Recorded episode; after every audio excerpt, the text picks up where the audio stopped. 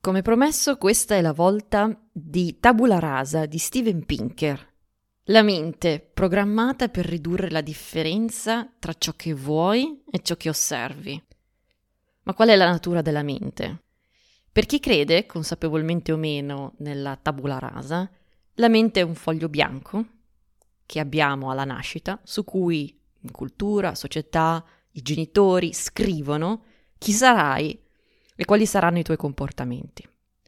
L'idea della tabula rasa è assurda, va contro ogni osservazione reale, contro ogni buonsenso, nega l'esistenza della natura umana e dell'individuo come essere a sé stante, invece che come mero strumento del collettivo. Però la tabula rasa è anche un'idea molto popolare e sempre più popolare. E la ragione è semplice. La natura umana non è sempre facile da accettare e c'è chi ha paura che accettarla sia come giustificare i cattivi comportamenti che fanno parte della natura umana.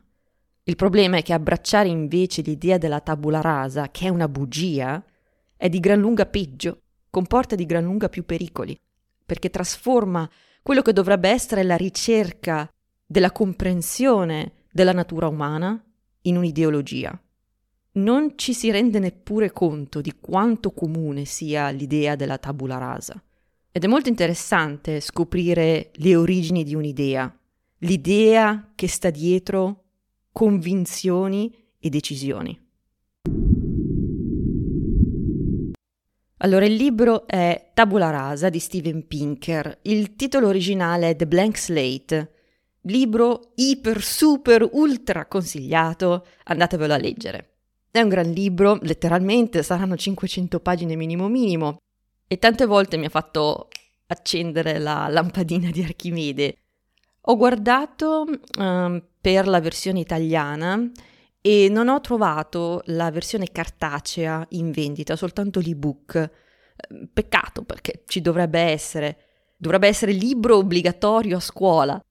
Non che, sia, non che io sia d'accordo su tutto quello che dice, eh, però è assolutamente illuminante per molti aspetti. Non mi aspettavo francamente che fosse così interessante. Sapevo chi era Steven Pinker, che è un professorone universitario, e, e avevo letto un altro suo libro, anni fa questo, eh, L'istinto del linguaggio. E l'avevo trovato carino, però insomma niente di speciale, forse perché sapevo già la maggior parte delle cose che diceva. Tabula Rasi invece è stato estremamente interessante. L'ho già detto che lo consiglio, lo dico di nuovo, lo consiglio, leggetelo. Un altro libro che ho in elenco e credo sia un'ottima lettura dopo questa è The Parasitic Mind di Gad Saad, un altro professorone universitario. La ragione per cui eh, The Parasitic Mind è probabilmente una buona lettura dopo questa è che uh, l'idea della tabula rasa è senza alcun dubbio il cuore di certe idee che vanno di moda ultimamente e che diventano parassite della mente e di conseguenza della società.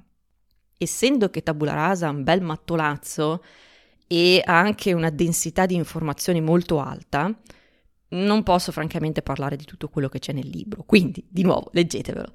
Eh, da un punto di vista morale, il concetto centrale del libro è la realtà viene prima di ogni altra cosa, non puoi negare la realtà e la natura umana e pensare che ne verrà fuori qualcosa di buono.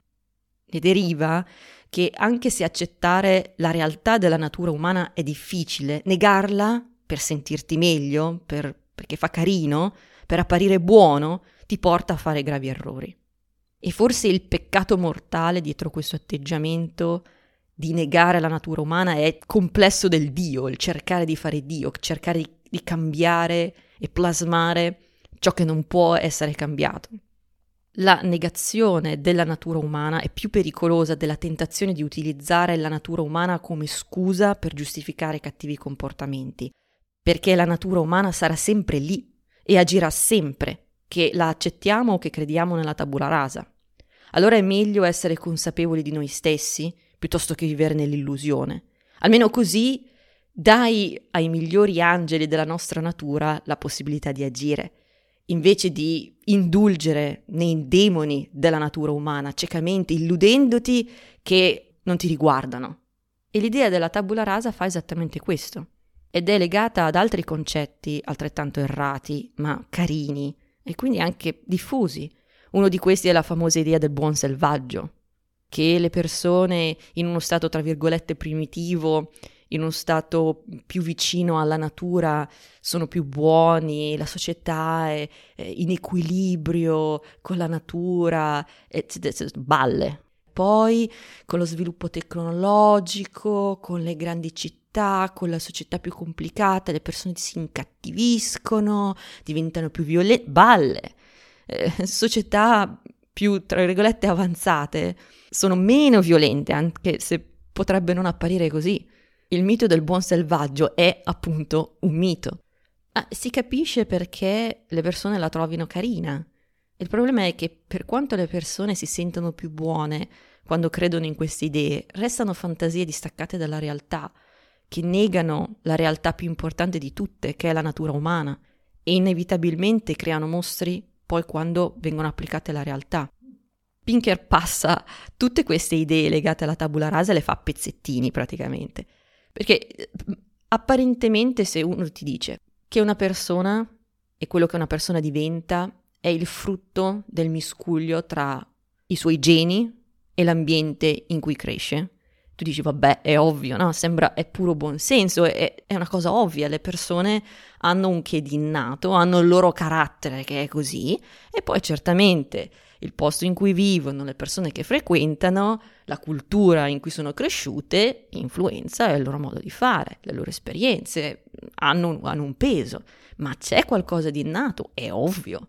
Però poi quando il discorso si sposta nell'ambito accademico, lo si sposta nella teoria e lo si mette nelle mani di persone che hanno una visione ideologica della natura umana, improvvisamente l'ovvio non è più ovvio e bisogna rispondere punto per punto per difendere l'ovvietà.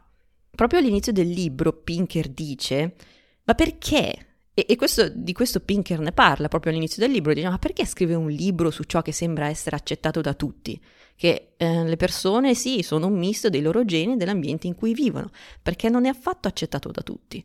Quando lo dici a livello superficiale, ah, sei un misto di geni e ambiente, tutti dicono di sì, ma quando poi guardi alle conseguenze, cosa questo significa, poi improvvisamente scopri che in tanti credono nella tabula rasa.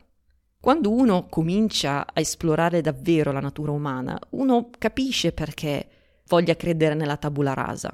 Credere nella tabula rasa è un modo per credere che l'umanità possa in futuro essere perfetta e che tu hai il potere di renderla perfetta. Pinker nomina un libro che è stato pubblicato sulle ragioni evolutive dello stupro è la verità, eh, se un comportamento esiste significa che almeno per certi individui, in certe situazioni, è evolutivamente vantaggioso. Ma puoi ben capire come alcune persone si possono offendere e pensare, sbagliando terribilmente, che l'autore di quel libro volesse giustificare lo stupro, ma negare la realtà non aiuta di più che creare una bella favoletta. Ciò che aiuta è accettare e capire la realtà e poi fare leva sui migliori angeli della nostra natura per fare in modo di fare la cosa giusta e di incoraggiare un comportamento che non è corretto da un punto di vista naturale, ma corretto da un punto di vista morale, che non è la stessa cosa. Qualunque valore morale tu abbia deve essere basato sulla realtà, deve tenere conto della realtà e della realtà umana, la realtà di come le persone sentono e pensano. Qualunque valore tu abbia deve almeno approssimare la realtà quanto più umanamente possibile. E c'è anche un altro punto importante. La natura non è morale in sé, il senso morale è un istinto umano che fa parte della natura, ma non è che perché qualcosa esiste in natura, anche nella nostra natura, allora è morale buono. Valori che negano la natura umana non sono, non sono affatto positivi, sono fantasie ingenue alla meglio e alla peggio portano verso inutili crudeltà e tirannie. Questo, per esempio, è il peccato originale del comunismo. Funzionerebbe se gli esseri umani si comportassero istintivamente come il comunismo prescrive, ma non lo fanno, perché non è nella natura dell'essere umano lavorare per vedere i frutti del suo lavoro dati a qualcun altro, né è nella natura umana lavorare quando puoi avere qualcosa gratis. E allora inevitabilmente accadono due cose. Il comportamento va imposto con la forza e chi impone il comportamento cade negli stessi comportamenti vietati. Non è che il comunismo non ha mai funzionato perché non è stato mai tentato nella maniera giusta, non ha mai funzionato perché nega la natura umana. Il comunismo crede nella tabula rasa. I marxisti sono ostili all'idea che ci sia una natura umana biologicamente definita. Marx e Hegel credevano fortemente che la natura umana non ha caratteristiche durevoli e che consiste solo in interazioni con gruppi di persone in un ambiente fisico in un certo periodo storico e che cambia al cambiare dell'ambiente del periodo storico. Di conseguenza la mente non ha una struttura innata, ma emerge da processi storici dalle interazioni sociali e la natura umana è la totalità delle sue relazioni sociali e quindi gli individui sono personificazioni di relazioni e interessi di classe. Le persone quindi possono essere fatte e plasmate facendo e plasmando l'ambiente politico in cui crescono. Pinker tra l'altro dedica tempo anche al nazismo che è basato su una teoria della psicologia e della biologia opposta a quella del comunismo, ma che commette lo stesso peccato mortale, mortale letteralmente, che è cerca di rimodellare l'essere umano negando la sua natura. Trovo illuminante questo andare a definire chiaramente l'idea fondamentale dietro un certo modo di vedere le cose, dietro un'ideologia, dietro certe politiche. Perché a volte uno si chiede com'è possibile credere in certe cose, cadere in certe trappole, condannare eh, serve solo a sentirsi buoni e a segnalare agli altri che siamo della tribù dei buoni, ma fatti recenti hanno dimostrato che questo non significa poi nulla nella pratica, nell'abilità di davvero capire cosa sta succedendo nella società, quali sono le forze in gioco e da dove arrivano certe idee. Gli stessi che condannano poi indulgono negli stessi comportamenti che condannano, semplicemente perché c'è un'etichetta diversa sopra, ma non capiscono che è la stessa cosa. Libri come questo aiutano a capire davvero cosa c'è dietro le cose. E ho trovato molti tasselli che si incastrano insieme. Cioè, avevo tanti elementi, degli elementi separati e il tassello si incastra in mezzo. Ah, ecco perché. La sostanza qui è che un sano realismo porta a risultati migliori che a una gentile illusione. Sembra che le società basate su una cultura che ha la natura umana al suo centro, che la riconosce e che riesce a fare meglio leva sui migliori angeli della nostra natura, queste culture hanno più successo rispetto a quelle basate su un'ideologia che punta a rimodellare, trasformare, migliorare la natura umana a partire da assiomi che la negano. E Pinker passa anche parecchio tempo a parlare del fatto che comprendere la natura umana con le sue debolezze, con i suoi problemi, arricchisce non soltanto le norme che scegliamo per la società in cui viviamo, ma anche la nostra vita personale. Per esempio, eh, l'amore dei genitori verso i figli è ovviamente selezionato evolutivamente perché porta i genitori a proteggere e nutrire i loro figli, che portano i loro geni. Quindi c'è un vantaggio nel voler bene ai propri figli. E naturalmente, quando i figli di qualcun altro entrano a far parte del gruppo familiare, la selezione naturale seleziona la tendenza a favorire i propri figli rispetto a quelli degli altri. Perché nel freddo giudizio della selezione naturale un investimento in un bambino a cui non sei imparentato è una perdita. Guardando alle statistiche, le famiglie con un partner che adotta il figlio che l'altro partner ha avuto con qualcun altro tendono a essere più fragili e meno felici che famiglie con eh, figli biologici. E soprattutto a causa delle inevitabili tensioni su quanto tempo, quanta pazienza, quanto denaro il genitore adottivo dovrebbe spendere sul figlio non biologicamente suo. Molti genitori adottivi sono gentili e generosi con i figli che il partner ha avuto con qualcun altro, in parte per amore del partner. Resta comunque che c'è una differenza tra l'amore istintivo che un genitore riversa automaticamente sul suo figlio e la gentilezza e generosità più deliberate che un genitore adottivo dona al figlio adottivo. Capire questa differenza rafforza la famiglia. Negarla fa sentire buoni, ma è una bugia. Una famiglia forte è basata sull'apprezzamento che entrambi i partner hanno per i sacrifici che l'altro sta facendo sul lungo periodo.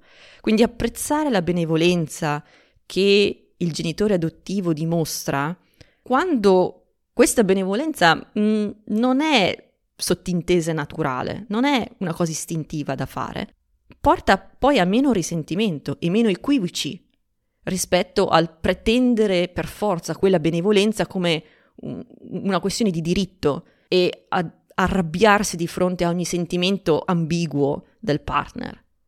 Questo è uno dei tanti modi in cui un atteggiamento di sano realismo riguardo la condizione umana e riguardo i nostri sentimenti porta più felicità dell'illusione, della pretesa di ottenere l'umanità perfetta che desidereremmo avere. Una parte interessante del libro è dove spiega da dove arriva il senso morale perché è innato.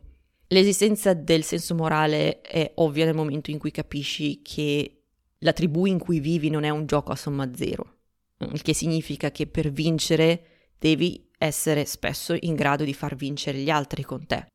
Il senso morale è l'istinto che fa giocare con gli altri e porta il gruppo a punire chi non gioca con gli altri. Pinker spiega anche molto bene qual è il senso delle punizioni, perché incentivano l'inibizione di una pulsione che danneggia il gruppo. Quindi il codice morale è innato, poi codificato nel dettaglio culturalmente. Un errore che alle volte viene fatto è credere che l'evoluzione premi sempre e solo l'egoismo, mm, si basa, si basa soltanto sul, su se stessi il semplice fatto che le persone sono in grado di sacrificarsi per gli altri, specie se gli altri sono membri della stessa famiglia, prova invece il contrario. I geni sono egoisti, ma i sentimenti che ispirano non necessariamente. Se la generosità paga, vincerà il gene egoista della generosità.